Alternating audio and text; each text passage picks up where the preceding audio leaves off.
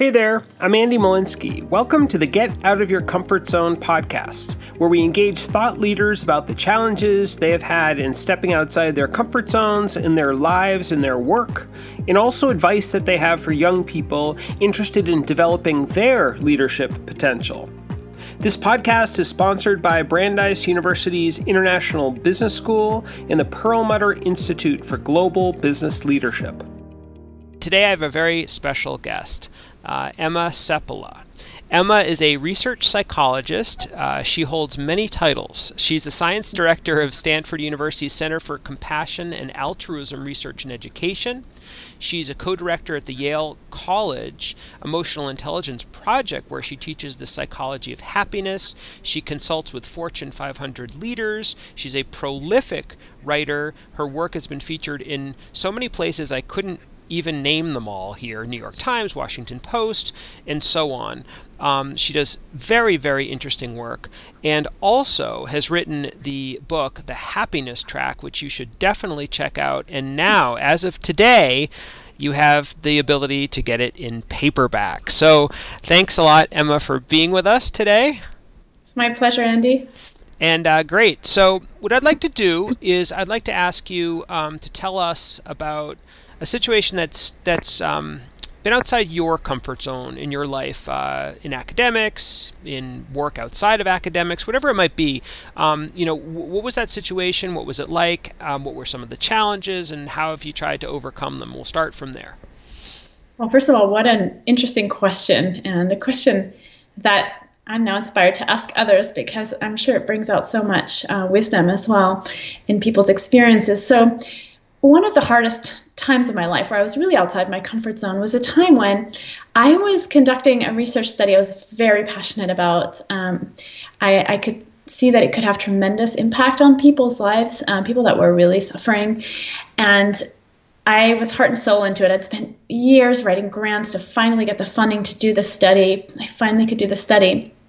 And as it was happening, um, I was going through a divorce suddenly and um, I was actually working in a place that was extremely antagonistic. It just uh, very, very harsh, negative place, very unhappy workplace. But as a consequence, I was, on the one hand, doing this study that I was so passionate about. And on the other hand, everything was falling apart at my home. Things were falling apart in my workplace because um, it was as if everyone had turned, that everyone was turned against me. And um, some way. And I had nothing to hold on to except I needed to keep the study going because it was I knew it was going to be helpful for people. And it, it really did end up being tremendously helpful. Um, and there were two things. So I, I, when I think back on that time, I think back upon it often. Think, how did I do that? I remember losing a lot of weight, being unable to sleep. The stress was tremendous. Um, so there were a couple of things. For one, I really think um, that that passion I had to move the study forward somehow carried me through. And there's now research um, coming out on passion and how that can really help you surmount those really difficult times. Actually, Emma, can, can I pause because yeah. this is a this is a great story. Uh, can you tell us just a, before we get into how you know how you coped with the situation, which sounds like it was a really hard situation? Can you tell us just what the research study was? You know, then it would let you identify too many details of what ah, I'm talking about. okay, okay. Rather not. That's okay. Um, just out of discretion for other people who might be involved. Sure, that's um, fine. Yeah, okay. Yeah. So when I often think about it, because I think it was one of the hardest times, um, yeah. really outside my comfort zone, because I literally had no one, no, no one to hold on to, and I was in a new city, so all my friends were in other cities, and yeah. you know, I could only have these phone friendships, really, um, and there's only so much you can you can share over the phone when you really need a hug or something like yeah, that. Yeah. Um, but, but, having that study, it's uh, so you were saying having that study, that was almost like something you could hold on to. That's what you're saying. That helped me. I also have a dedicated meditation, breathing, yoga practice that I've been doing for 15 years, and again, that was a crutch. Somehow kept my nervous system just calm enough for me to get through. And then finally, I did a lot of volunteering in the, in the evenings with students and um, teaching happiness workshops. And they were my lifeboat. They were 10 years younger than I, and um, but somehow together talking about happiness and doing a lot of community service together and having these uplifted moments really helped me. So sometimes I'd be in tears one moment, but then I'd be with them and we would be doing these uplifting things and we would and you know they, they were like my family. Um, I didn't confide in them. Obviously, they were much younger than I and I was a mentor to them, but um, that also really helped me. So basically, that ability to have this opportunity to make a difference with them also was really, really, really fundamentally nourishing and helpful. So that's very interesting. Um, so if I'm listening to you, it sounds like um, I want to talk about the yoga in a little bit because I mm-hmm. actually did yoga as well, so we can talk about that. Um, but it sounds like volunteering and working with these students. Did that give you some sort of sense of purpose?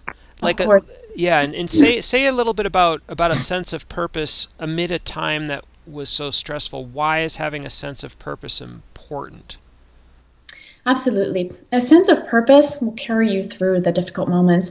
I often think about that research um, that shows that parents uh, are not always the happiest, but they have this deep sense of meaning that actually makes them very fulfilled.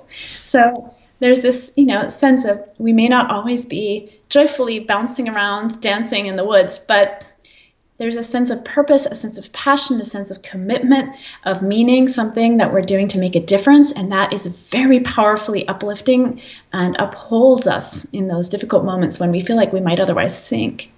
So it's not about, you know, trying to put on a happy face, right? It's about um, kind of finding some sort of sense of deeper meaning. So you could be going through something that's hard, but you know find some source of meaning in it. I it's interesting yeah. that um you know you talked about uh, a workplace that was really falling apart, and it sounds like parts of your life were falling apart. Mm-hmm. Um, were you able to take any meaning from that, or was it more the idea that these other activities were a way for you to step away from that?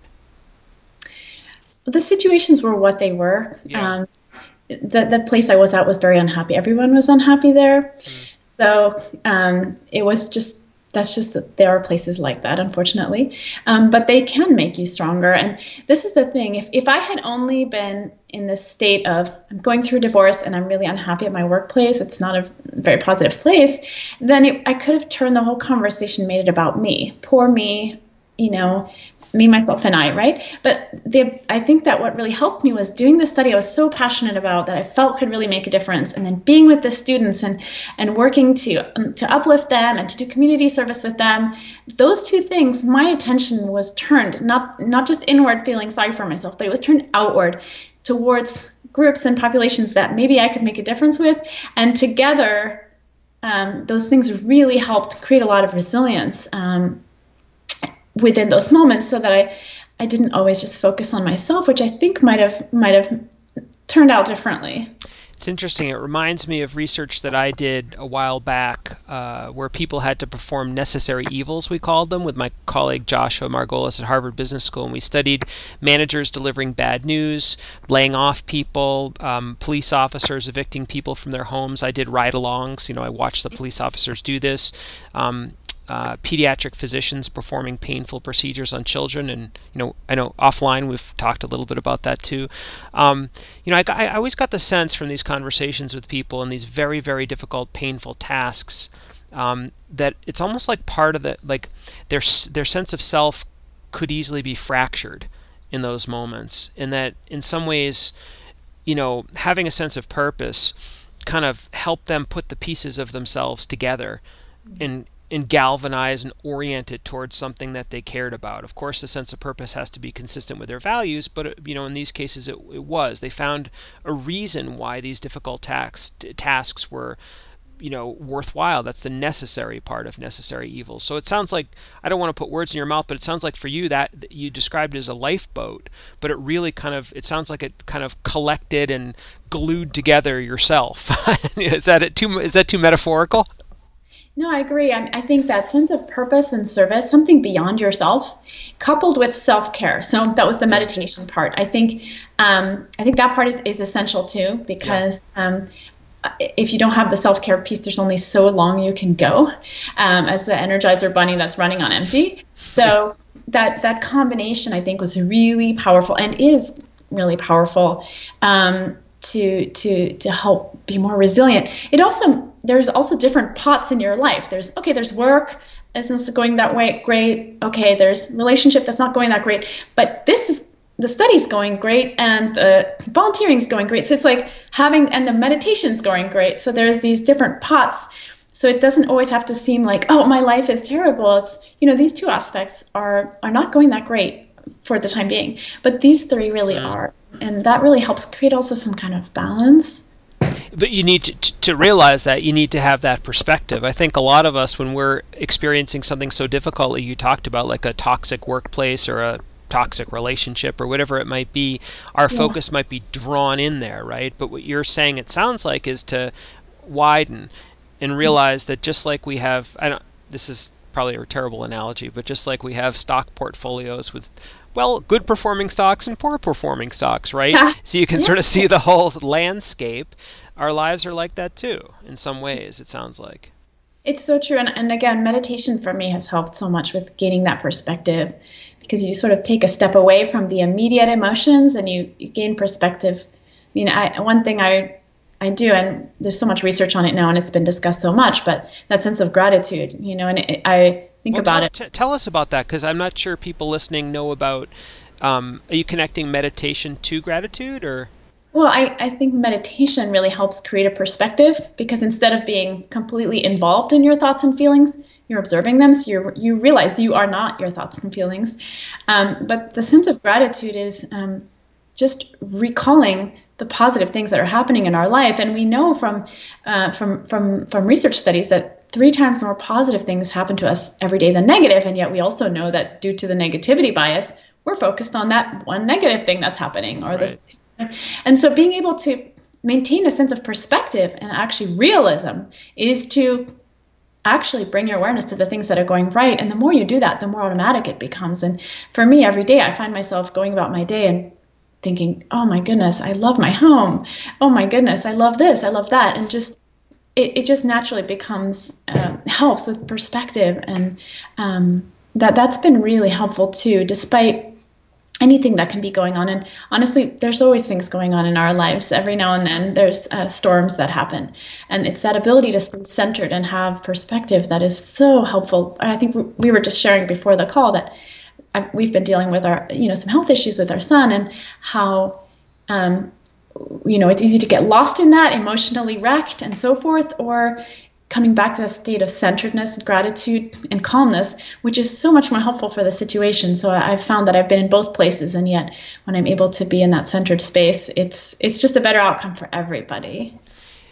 Yeah. So meditation, I thought what you said about meditation is so interesting. Um, that that that it it if you can if you can achieve it because I've tried it too so I, I think I have a bit of a sense of of what it's like but also the challenge at least from my perspective the challenges of being able to actually do it yeah. well I don't want to say well because that's probably not the right word in meditation but to to achieve that that perspective on yourself so if you're meditating to be able to step outside yourself and not get consumed um, in your thoughts.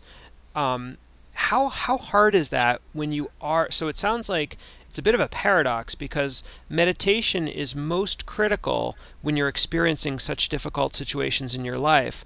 But when you experience such difficult situations in your life, it makes meditation perhaps most difficult to do.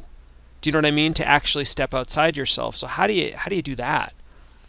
Well, for one, I would say constant practice. And practice. I, I meditate every single day. I also do breathing exercises, yogic breathing exercises that really help to calm my nervous system so my mind calms down.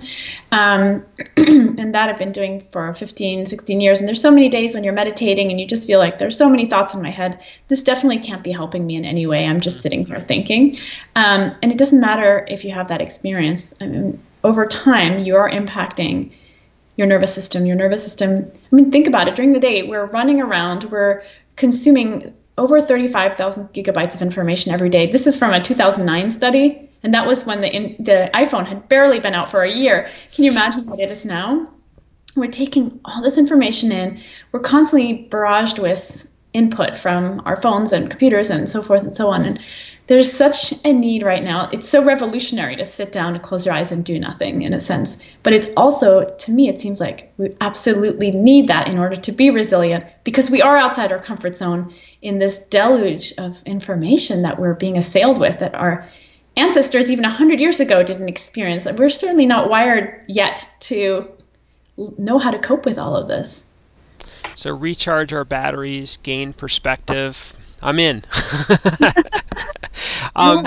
So, any any final advice to folks um, about stepping outside your comfort zone from your personal experience, your your research? You've done so much research. Um, anything that you'd like to to say to people watching this video around around comfort zones and advice? Well, I think we often are trying to escape how we're feeling, um, whether through food or through browsing our phones or internet or there's so many so many ways that we do that because we don't we want to escape those negative feelings. And yet um, that doesn't help because they don't actually go away. Uh, and we have this in the United States in particular. We just want to feel happy all the time. We don't want to feel the negative, which is actually not the case in other cultures where there's more of an acceptance that negative and positive go hand in hand. If you didn't experience negative, you wouldn't experience the positive as, as much either. Um, so cultivating that ability is going to make you more resilient and it's going to allow you to go outside your comfort zone learn new things go into scary places face fears and grow as a person if you cultivate the ability to just be when you're feeling negative emotions. And again meditation yoga breathing is, are great ways to do that. Um, but also just the intention to face your fears. Um, you're scared of public speaking great. Then schedule yourself for 10 talks in the next couple months for example. And then start meditating. yeah, you'll be motivated. All right, thank you so much. Uh, this is this is great, uh, and um, and I know people will enjoy listening to this. So thank you, Emma. Thank you for listening to the Get Out of Your Comfort Zone podcast. If you're interested in learning more about comfort zones and the work I do, please visit andymolinsky.com. And you can also find all social media links there or by Googling my name, Andy Molinsky. Also, feel free to email me directly with ideas for future podcasts, questions, comments. My email is andy at andymolinsky.com. Thank you so much for listening.